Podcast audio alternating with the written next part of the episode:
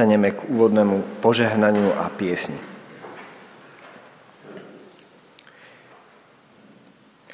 Nech nám všetkým, hľadajúcim aj hľadaným, nachádzajúcim aj nájdeným, utekajúcim aj bojujúcim za slobodu, ďalekým aj blízkym. Trojediný Boh, udelí milosť a požehnanie.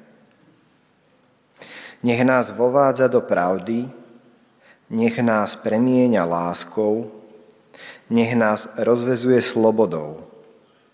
V Kristovi Ježišovi, našom pánovi. Amen.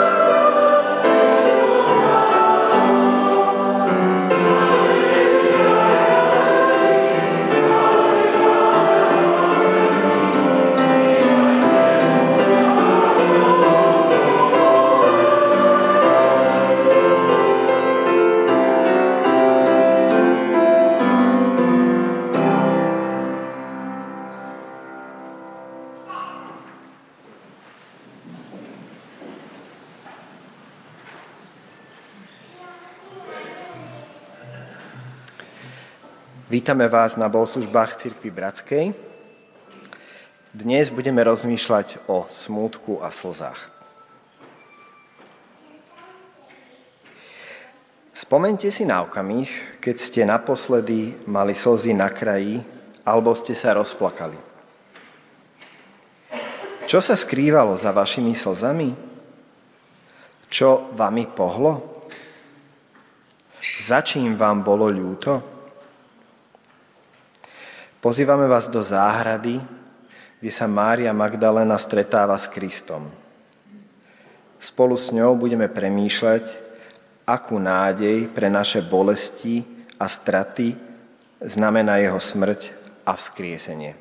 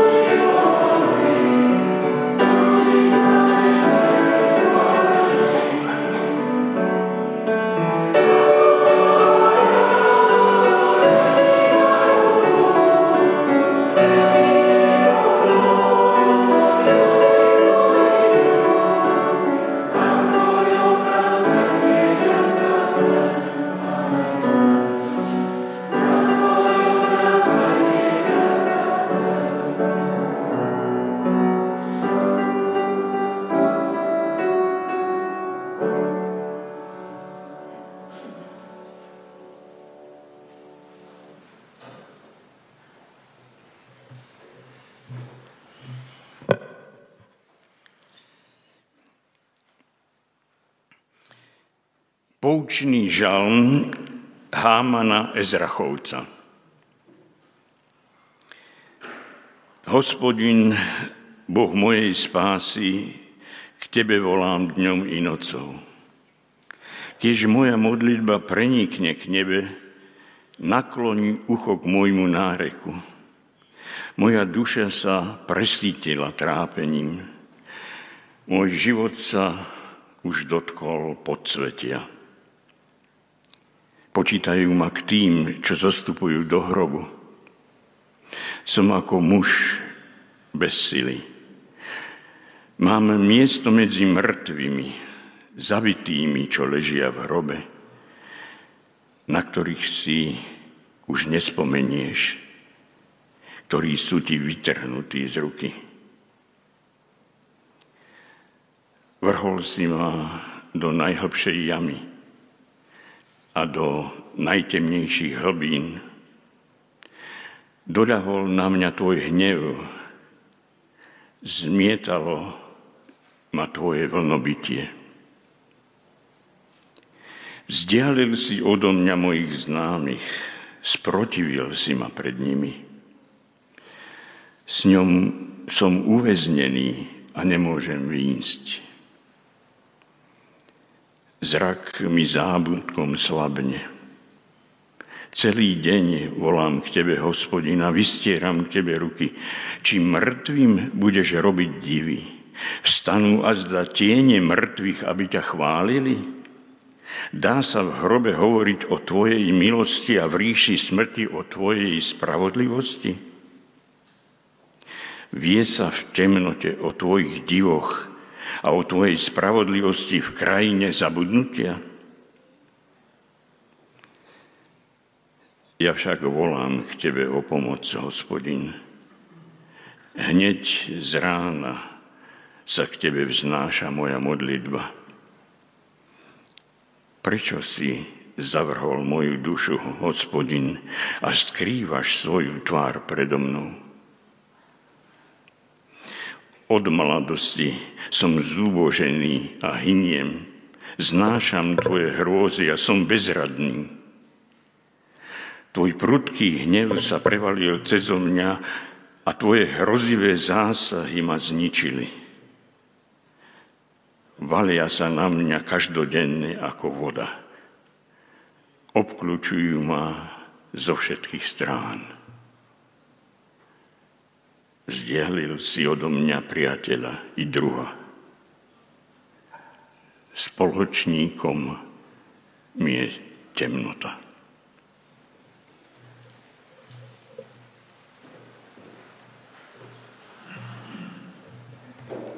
Postaneme k spoločnej modlitbe.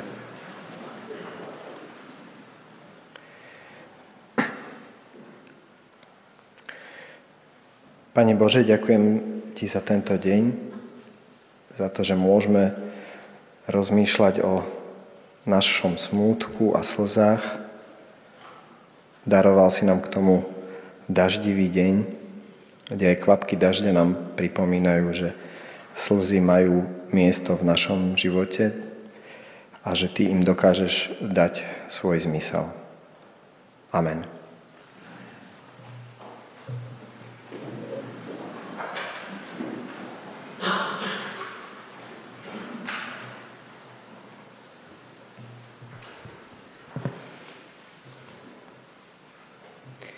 Evangelium podľa Jána 20. kapitola, 11. až 18. verš.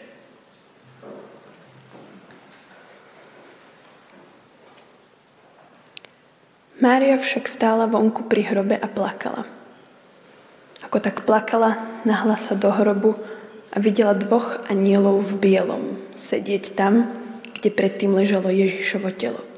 Jedného pri hlave, druhého pri nohách. Tí jej povedali, žena, čo plačeš? Odpovedala im, vzali môjho pána a neviem, kam ho položili. Keď to povedala, obrátila sa a videla tam stať Ježiša, ale nevedela, že je to Ježiš. Ježiš sa jej opýtal, žena, čo plačeš? koho hľadáš? Ona sa nazdávala, že je to záhradník a povedala mu, Pane, ak si ho ty odniesol, povedz, kam si ho položil a ja si ho vezmem. Ježiš ju oslovil. Mária. Ona sa obrátila a povedala mu po hebrejsky. Rabúni, čo znamená učiteľ. Ježiš jej povedal, nedotýkaj sa ma za to, že som ešte nevystúpil k Otcovi, ale choď k mojim bratom a povedz im, vystupujem k svojmu Otcovi a k vášmu Otcovi. K svojmu Bohu a k vášmu Bohu.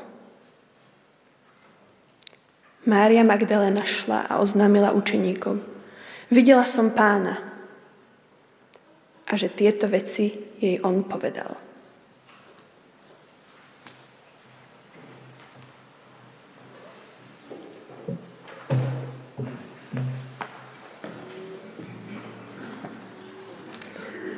Tak, dobré ráno vám prajem.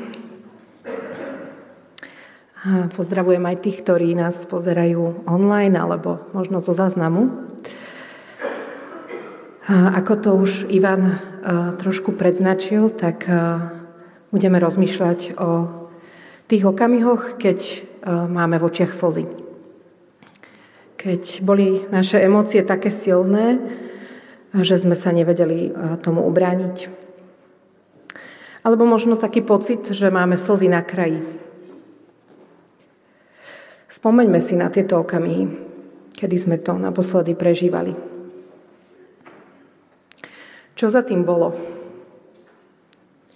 Bolo to možno dojatie, bezmocnosť, smútok alebo hnev. Zranil vás niekto blízky, Chytilo vás niečo za srdce, alebo ste nemali pod kontrolou niečo, čo bolo pre vás dôležité? Naše emócie ukazujú nám, na čom nám veľmi záleží. Viditeľne hýbu aj ľuďmi v našom príbehu. Skúsme na chvíľu zabudnúť na to, že vieme, ako sa to skončí. Vráťme sa v čase a vstúpme do toho príbehu spolu s nimi. Ježiš je mŕtvy. Je koniec. Koniec všetkým nádejam a snom o záchrane jednotlivcov či národa. Ten, ktorý o sebe hovoril, že je synom Boha, ich buď oklamal, alebo, čo je ešte horšie, sám Boh je mŕtvy. Ten, ktorý iným pomáhal, uzdravoval a oživoval, nedokázal pomôcť sám sebe – Dívať sa na umieranie blízkeho človeka a nemôcť pritom urobiť nič preto, aby sme mu pomohli, je asi najhorší typ bezmocnosti. A čo znamená Ježišova smrť pre tých, čo ho podporovali? Majú sa aj oni obávať o svoj život? Predstavujem si, ako sa títo ľudia počas tých troch dní cítili. Možno tam bol strach zo smrti, no možno aj strach zo života. Môže mať ešte čokoľvek zmysel? Nie je už teraz všetko zbytočné? O Marii Magdaléne vieme len z kratučkej zmienky v inom evanieliu, že Ježiša verne nasledovala po tom, čo z nej vyhnal siedmých démonov. A je to práve ona, o ktorej Ján rozpráva, že prichádza ešte za tmy do záhrady, v ktorej sa nachádza Ježišova hrobka. Je prvý deň po sobote, keď už podľa židovskej tradície mohla prísť telo mŕtvého pomazať. Podľa iných evanílií s ňou sú ešte jedna či dve ďalšie ženy. Nesú so sebou nádoby s masťami. Pomedzi stromy pomaly svitá, začínajú spievať vtáky. Predstavujem si, že prichádzajú potichu. Tváre majú opuchnuté od plaču. Hrdlo im zviera. Možno medzi sebou prehodia len pár slov. Ešte majú v živej pamäti ukrižovanie aj pohreb a v hlave im možno znejú slova 88. žalmu, ktorý sme dnes čítali. Zrak mi zármutkom slabne. Celý deň volám k Tebe, hospodin, vystieram k Tebe ruky. Či mŕtvým budeš robiť divy? Vstanú a zda tiene mŕtvych, aby ťa chválili? Dá sa v hrobe hovoriť o Tvojej milosti a v ríši smrti o Tvojej vernosti? Vie sa v temnote o Tvojich divoch, o Tvojej spravodlivosti, v krajine zabudnutia? Až po ten ťaživý záver. Vzdialil si odo mňa priateľa a druha, Spoločníkom sa mi stala temnota. Tento obraz Williama Blakea sa mi zdal vhodným vyjadrením tejto temnoty.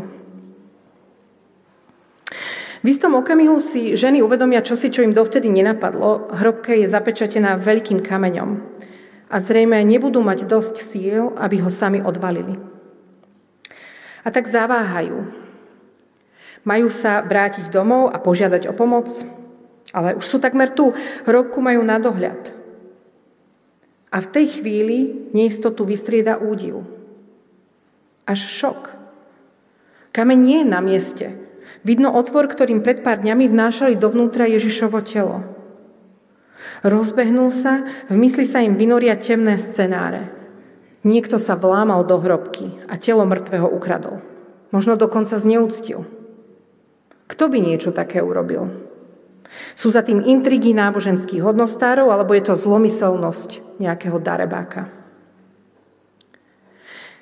Keď ženy zistia, že hrobka je prázdna, Mária Magdaléna sa rozbehne do domu, v ktorom sú Ježišovi následovníci. Zadýchčanie k ním pribehne a prerývanie rozpráva, čo zažila. Predstavujem si, že ich prvá reakcia bola zhovievavá. Dívajú sa na Máriu pohľadom plným ľútosti. Pravda, že je v šoku. Ježišova smrť ich predsa všetkých zasiahla. Ale ten balvan by predsa len tak hoci kto neodvalil. Zrejme sa jej čosi zazdalo. Nevidela pre slzy. Napokon nie je náhoda, že ženy nemôžu svedčiť na súde. Nechajú sa príliš často uniesť emóciami tam, kde je potrebné tvrdé rácio. Nie sú schopné objektívneho pohľadu. A tak sa učeníci snažia Máriu upokojiť. Ona však tvrdohlavo trvá na svojom. Napokon to Peter a Jan nevydržia a rozbehnú sa doslova o preteky, aby na vlastné oči zistili, čo sa stalo. Po príchode vidia plachty aj šatku uložené tak, ako by takto po sebe ustlal po tom, čo sa ráno prebudil. Ale telo nikde. Nedáva to zmysel. Ak telo niekto vzal, robil to zrejme v zhone, aby ho pritom nikto nevidel. Prečo sa rozhodol vybrať ho z plachiet a upratať po sebe? Ani im však nenapadne uvažovať, že Ježiš žije. Nedávno som sa rozprávala s jedným mladým mužom o otázkach viery v Boha a on sa veľmi prekvapil, že verím v Ježišovo vzkriesenie. Nečudo. Naša zmyslová skúsenosť nás presvieča, že znova ožiť potom, čo nám na tri dní prestalo byť srdce, fungovať mozog a všetky ostatné orgány, je skrátka nemožné. Aj Peter a Ján sú v rozpakoch a plný otázok. Pravdepodobne sa rozhodnú informovať ostatných a tak odchádzajú. A tu sa ocitáme na začiatku príbehu, ktorý Ema čítala. Mária zostáva tam, odkiaľ už všetci odišli na mieste úplnej dezilúzie a straty. Záhradu pomaly zalieva stúpajúce slnko a prebúdzajúca sa príroda je v ostrom kontraste s tým, čo sa odohráva v jej vlastnom srdci. Po prvotnom rozrušení jej to všetko začína dochádzať. Nie len, že zomrel ten, ktorému úplne dôverovala, kto ju zachránil, keď sa jej život uberal naozaj zlým smerom, Zároveň jej bola odňatá aj tá jediná útecha, ku ktorej sa upierala. Možnosť naposledy uzrieť jeho tvár, hoci nehybnú. Možnosť rozlúčiť sa, ukončiť túto etapu života. Zavaliť ju kameňom, aby sa k nej už nikdy nemusela vrácať. Slzy jej zalejú tvár. Po chvíli ešte raz nazrie do hrobky, aby sa uistila, že si to celé nevymyslela. Nie. Telo mŕtvého tu naozaj nie je. Ale čo to? Kto sú tí dvaja muži celí v bielom? Peter a Jan už predsa odišli. Ani oni nedokázali odpovedať na jej otázku, čo sa stalo s Ježišom. Tí dvaja pôsobia ako cudzinci, no tvár majú láskavú. Možno boli pritom, keď Ježiša odniesli. Kým sa Mária spamätá, jeden z nich jej položí otázku. Žena, čo plačeš? Predstavme si, že tam stojíme spolu s Máriou. Spomeňme si na naše slzy. Čo oplakávame? Za nám je ľúto? Čo sú tie veci, ktoré nami hýbu? Čo sa skrýva za našimi slzami?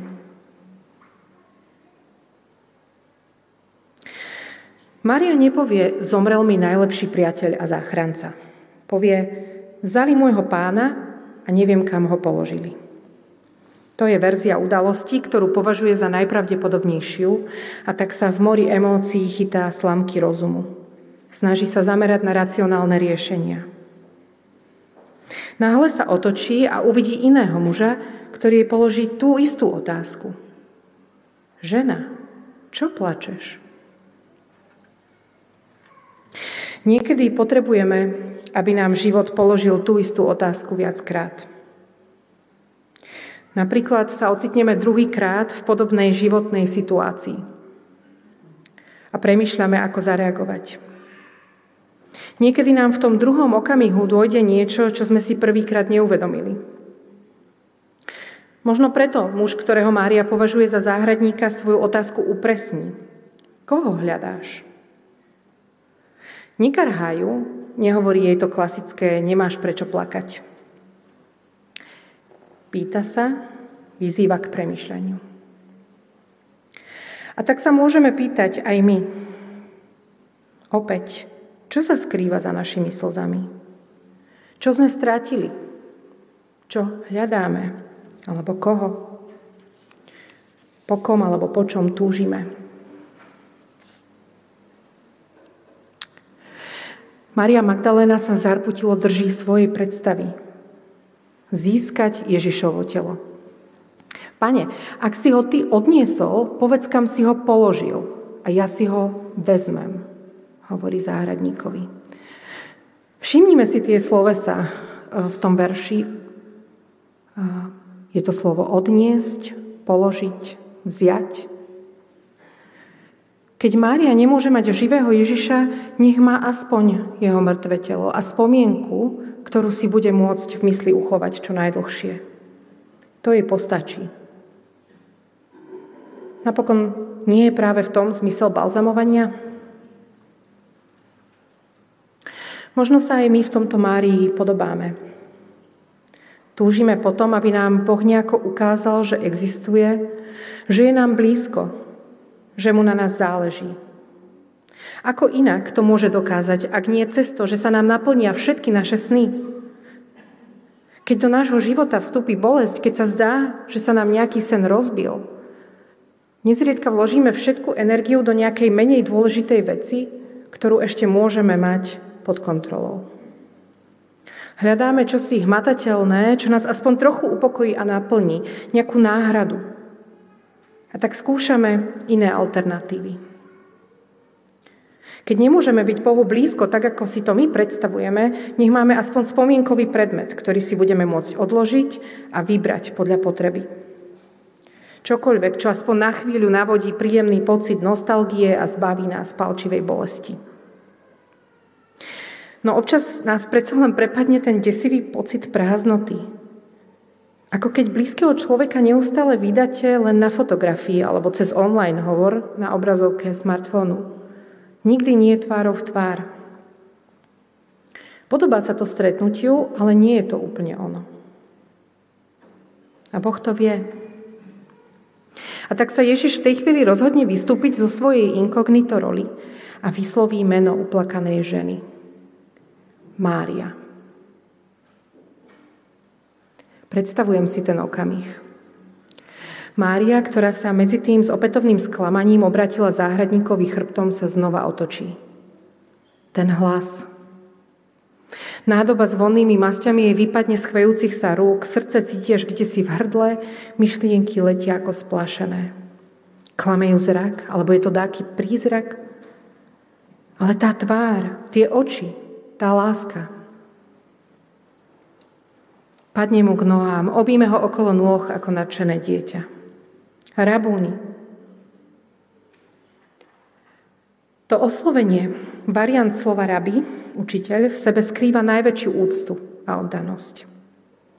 V Novej zmluve sa táto verzia nachádza už iba na jednom inom mieste – v Markovom evanieliu v príbehu o uzdravení slepého muža Bartimeja. Ježiš sa Bartimeja pýta, čo chce, aby mu urobil. A slepec odpovedá, rabúni, že by som videl. I Mária ako by trpela istým druhom slepoty. Ježiša nespoznala, hoci sa s ním zhovárala. Až keď ju osloví menom, vráti sa jej zrak.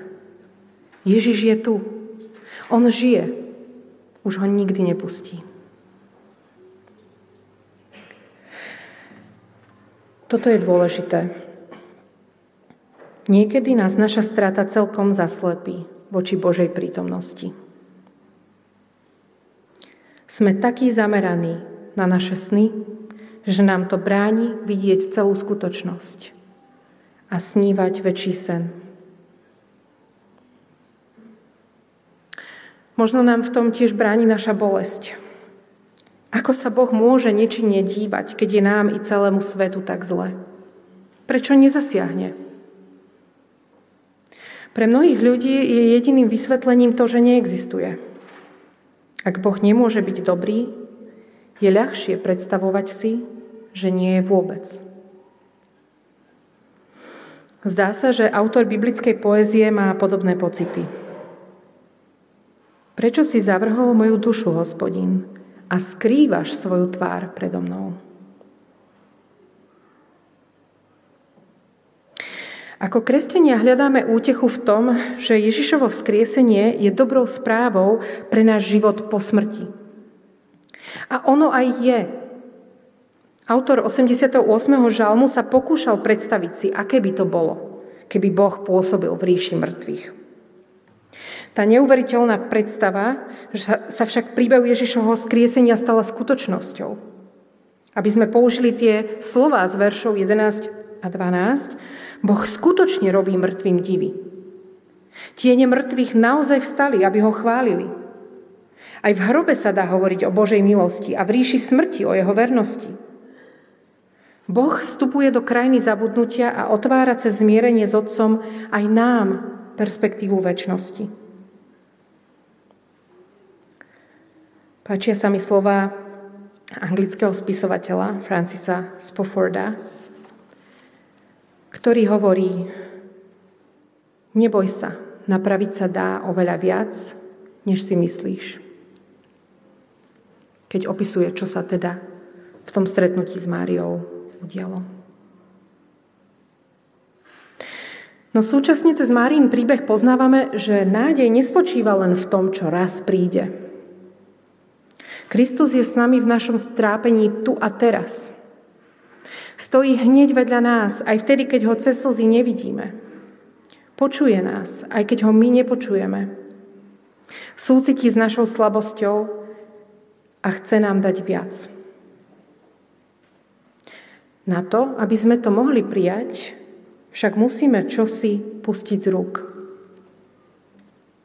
Všimnime si tie tajomné slova, ktoré po zvítaní hovorí Márii. Nedotýkaj sa ma za to, že som ešte nevystúpil k Otcovi. To grécke slovo nedotýkaj sa ma by sa dalo preložiť aj ako už ma nedrž, pusti ma. Možno si hovoríme, že je to trochu drsné, Prečo Ježiš Márii nedopraje radosť zo stretnutia? Prečo ju nenechá spočinúť v jeho náručí? Zdá sa, že na to, aby sme mohli Bohu patriť, musíme ho pustiť z rúk. Presnejšie musíme pustiť z rúk tie naše malé sny. A s nimi predstaví o tom, aký Boh je. Boha nemožno uložiť do škatulky, upratať ho v našich čistých teologických schémach. Môžeme skúšať ním manipulovať, využívať ho na dosiahnutie svojich cieľov v politike alebo v cirkvi. No on sa nám vždy znova vymaní z nášho zovretia. Alebo si môžeme vytvoriť predstavu, že Ježiš je tu na to, aby nám vzťah s ním navodil príjemné pocity, aby sme boli šťastní, aby sme už nikdy v živote neplakali. No on sa k nám vždy znova skláňa a jemne hovorí, nedrž ma. Je to veľký paradox Kristovej prítomnosti vo svete. Na to, aby mohol byť medzi nami, musí odísť. V Márinom príbehu musí odísť ako človek, aby sa mohol vrátiť ako duch. No aj my sa potrebujeme učiť hľadať ho vierou, nielen našimi zmyslami. Americký psycholog Larry Crabb vysvetľuje, že máme sklon Božiu prítomnosť merať emóciami, ktoré prežívame. Ak sa cítime šťastní a chce sa nám spievať, považujeme to za dôkaz, že je prítomný Boží duch. Ak sa cítime stratení alebo zmetení alebo prežívame nejaké ťažkosti, zdá sa nám, že Boh je ďaleko. To však podľa neho nie je veľmi nápomocné. Tento autor tvrdí, že pokiaľ nás duch pozýva, aby sme zakúšali Boha, ide o niečo hlbšie než o pocity, ktoré sa napokon dajú ľahko navodiť a rýchlo sa menia. Pri dôvere Bohu ide o skúsenosť, ktorá nás vedie mimo oblasť zachytiteľnú piatimi zmyslami. Vyžaduje si, aby sme vnímali duchovnú realitu, nie realitu fyzickú. Je to zvláštne, ale vedomie neviditeľnej Božej prítomnosti sa rodí práve v hlbokej bolesti. Bohu sa vydáme do tej miery, ako nás bolesť naučí, že najviac zo všetkého túžime po Bohu samotnom. Nie po príjemných pocitoch, ktoré nám môže priniesť rozhovor s ním alebo čítanie povzbudzujúcich veršov z Biblie. Ako hovorí Larry Kreb, ak budeme najviac zo všetkého túžiť po Bohu samotnom, spoznáme, že v našej duši je priestor, ktorý môže naplniť len On. Bez ohľadu na to, ako sa pri tom cítime. Zároveň stretnutie s Ježišom nás na túto cestu viery pripravuje tým, že nanovo definuje našu identitu a poslanie. V Márinom príbehu je poslaním to, aby šla k jeho bratom, teda k učeníkom, a odovzdala im od neho dobrú správu. Preto je dnes niekedy nazývaná apoštolom apoštolov, teda vyslankyňou alebo šíriteľkou Evanielia pre tých, ktorí sa mali sami stať vyslancami a šíriteľmi správy o Ježišovi. Iným slovom, zdá sa, že aj Ježišovi najbližší ľudia potrebujú evangelizáciu. Aj oni sa potrebujú obrátiť od hrobu k Ježišovej žiariacej tvári. A čo je tou dobrou správou pre všetkých Ježišových následovníkov aj pre nás? Vystupujem k svojmu otcovi a k vášmu otcovi. K svojmu Bohu a k vášmu Bohu. Možno nám to dnes neznie kto vie ako prelomovo, ale pre vtedajšieho človeka to bola šokujúca správa. Vy, ktorí ste uverili, že Boh je a že prišiel na zem v Kristovi, aby vás zachránil pred zlom, vy sa stávate súčasťou Svetej Trojce. Váš vzťah s Bohom je znova obnovený. Syn už nie je iba jeden. Vy všetci ste synovia a céry. Vy všetci ste súčasťou Božej rodiny. To je tá radikálna zmena našej identity. Nie je postavená na našich pocitoch ani na mocenských schémach, Nezávisí od toho, do akej rodiny sme sa narodili, ani to, akú, akú farbu má naša pokožka, ani od iných ľudských definícií. Jediné, na čom záleží, je vzťah s ním. V skutočnosti sa práve udiela revolúcia kozmických rozmerov. Krásne to vyjadril vo svojej knihe Večný človek, anglický filozof Chesterton. Kristovi priatelia, ktorí na tretí deň za úsvitu prichádzajú na miesto, objavia prázdny hrob a odvalený kameň. Rôznymi spôsobmi si uvedomujú nový zázrak, ale aj oni sotva dokážu pochopiť, že v noci ten svet zomrel. To, na čo sa pozerajú, je prvý deň nového stvorenia – s novým nebom a novou zemou a v podobe záhradníka sa Boh opäť prechádza po záhrade. Nie za podvečerného vánku, ale za brieždenia. Vidíme to aj na obrazoch starých majstrov zo 14., 15. či 16. storočia, ktorí zachytávajú stretnutie Ježiša a Márie Magdalény. Motív záhradníka je občas vtipne zvýraznený ríľom v Ježišovej ruke. A návrat do Edenu naznačuje strom umiestnený medzi mužom a ženou tak, ako to tradične bývalo pri zobrazeniach Adama a Evy v raji.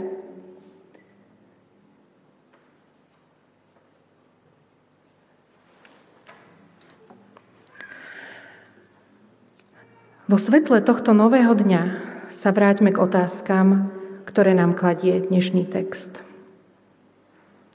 Čo je za našimi slzami? čo sme stratili. Koho hľadáme? Po kom alebo po čom túžime? Možno hľadáme priateľov, životného partnera či partnerku, možno prácu, nových spolupracovníkov, uskutočnenie vysnívaného projektu, finančné zabezpečenie pre rodinu.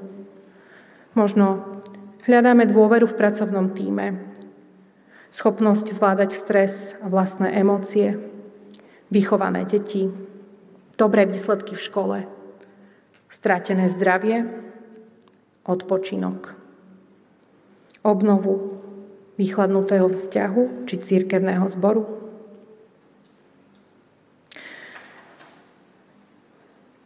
Sú to samé dobré veci. A predsa, ako často zažívame sklamanie.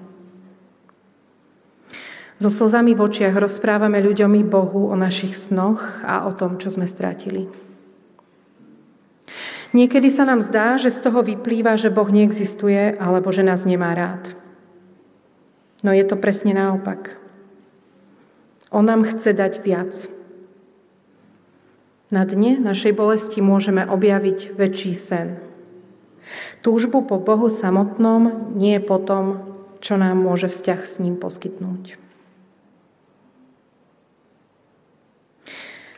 A tak, kým žijeme v tomto čase, keď tu Ježiš už nie je a ešte nie je a, a je, a, ale nie úplne tak, ako by sme si predstavovali, tak prajem sebe i vám, aby sme uprostred záhrady plnej rozbitých snov dokázali rozpoznať, že vedľa nás stojí živý Kristus, ktorý po nás nevyslovne túži. Prajem sebe i vám, aby sme v tichu počuli, ako vyslovuje naše meno, Nech nás On sám naučí, ako púšťať z rúk svoje predstavy o Bohu a otvárať sa životu viery. Až kým sa nevrátime domov k nášmu Otcovi, ktorého láska je silnejšia ako smrť.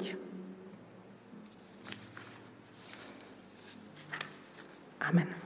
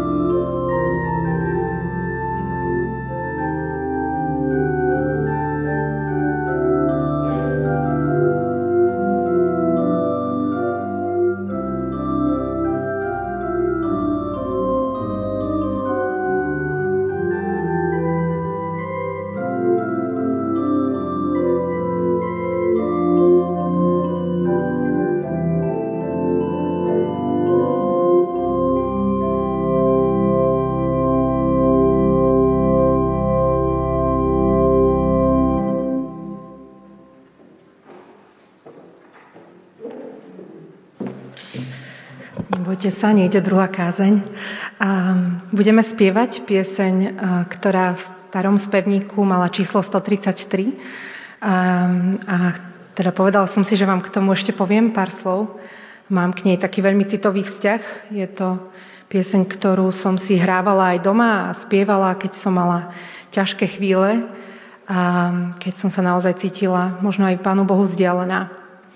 A v tej piesni sa spieva Položil som na Golgatu sny túžby, ktoré spálil mráz. No ty si zničil zlobu kliatu a vrátil všetko tisíc ráz. Tak keď budeme spievať, tak môže to byť aj našim vyznaním.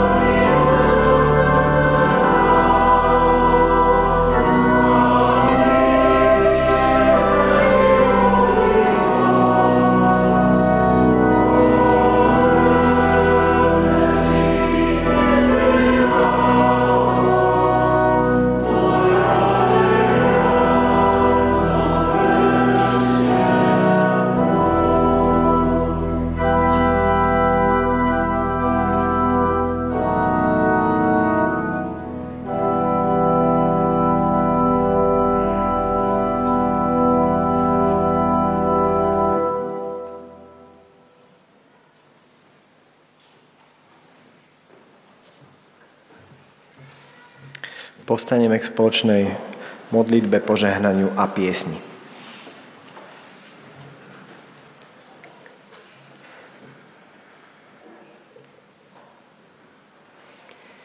Pane Ježišu Kriste, Ty si náš Pána Boh a ja Ti chcem v to ráno ďakovať za naše spoločenstvo, za to, že tu môžem byť. Ďakujem Ti za Tvoje slovo, ktoré sme mohli počuť a ďakujem Ti za Kristínu, ktorá mohla otvoriť aj naše srdcia. Pane, ďakujem Ti za slzy, ktoré nám dávaš a stojím tu ako prototyp toho, že človek sa dokáže radovať aj smiať v jednu chvíľu a, a tak aj v tento deň máte, ti chcem ďakovať za slzy mám, za svoje deti, za slzy nás, za svojich rodičov.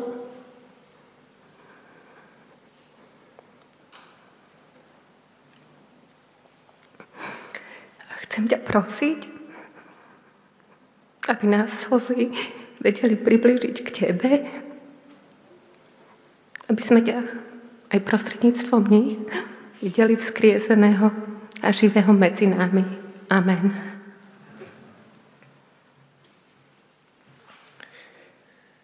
Pane Ježišu Kriste, ďakujeme Ti za to, že slzy a smútok majú dôležité miesto v našom živote. Je to priestor, ktorý dokážeš naplniť len Ty. Amen.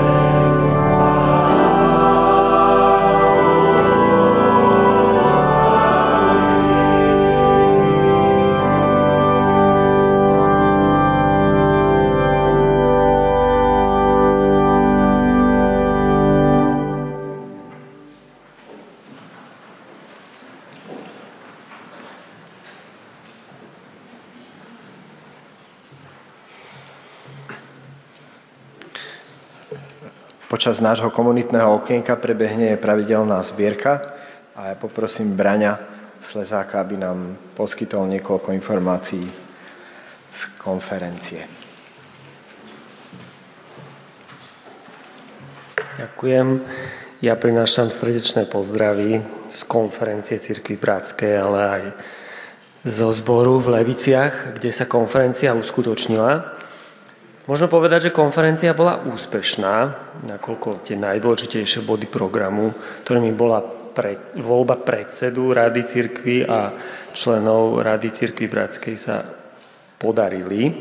Hneď v prvých kolách voľby sa podarilo zvoliť predsedu a aj členov Rady církvy. Za predsedu bol zvolený Milan Mitana, teda bývalý člen nášho, pred, nášho staršovstva a kazateľ pri, pridruženého, spriateľeného zboru v Svetom Jure. A za členov cirkvi bratskej boli zvolení štyria kazatelia a dvaja nekazatelia.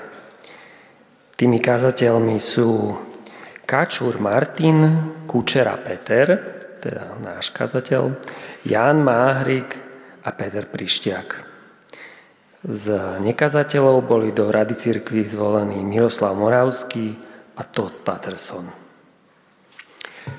Konferencia prijala aj ďalšie dôležité e, uznesenia.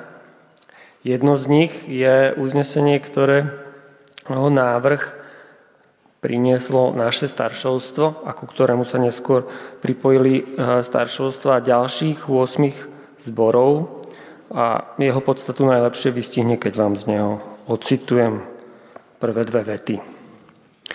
Ako konferencia Cirkví Bratskej v Slovenskej republike vyjadrujeme potrebu zachovať jednotnú Cirkev Bratskú a záujem o budovanie vzťahov medzi slovenskou a českou vetvou našej cirkvi. V súčasnej dobe, keď sa naše krajiny zmietajú v hádkach rozdelených skupín a nenáví sa stala bežnou súčasťou mediálneho, politického, ako aj širšieho spoločenského priestoru, chceme ísť proti prúdu a dokazovať nádej a moc Evanielia aj jednotou našej cirkvi. To znamená, že e, delegáti konferencie sa v prevažnej a veľkej väčšine účastníkov vyjadrili za zachovanie jednoty českej a slovenskej vetvy cirkvi bratskej. No, boli prijaté aj menej radostné uznesenia a takým uznesením je uznesenie o zrušení zboru v Trenčíne, ktoré je dlhodobo nefunkčné, keďže nemalo kazateľa ani funkčné staršovstvo. A nakoniec chcem povedať, že sa o nás, ale aj o ostatných účastníkov v Leviciach veľmi príkladne, pohostine a láskavo starali a, a hojne a veľmi chutne nás hostili a na podnet ostrilanejších účastníkov, ako som ja teda, a delegátov, nemám zabudnúť spomenúť typickú polievočku, takže bola aj tá.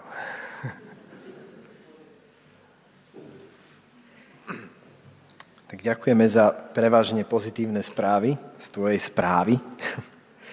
A dovolte ešte pár oznamov. V budúcom týždni prebehnú pravidelné podujatia. Už zajtra vás pozývame na stretnutie pri speve o 18.30. V stredu bude mládež, v piatok dorast.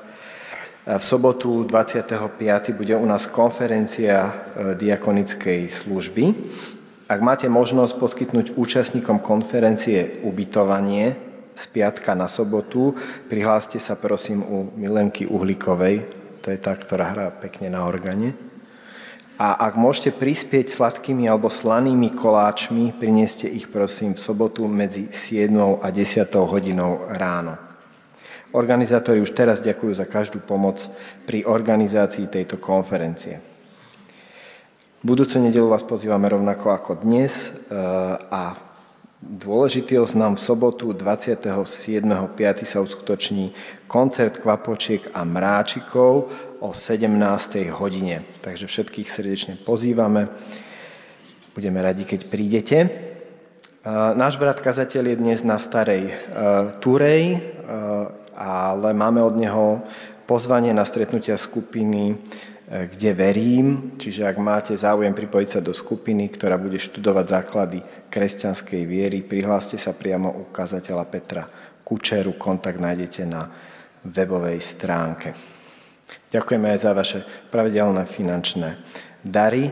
No a dnes prajeme špeciálne požehnanú nedelu všetkým matkám. A e, v tento deň si pripomíname to, že máme matky a aké sú nám vzácne, aj tie fyzické, ale aj tie duchovné, ktorých je v našom spoločenstve veľmi veľa. Takže ďakujeme za vaše životy a prajeme všetkým teda požehnanú nedelu.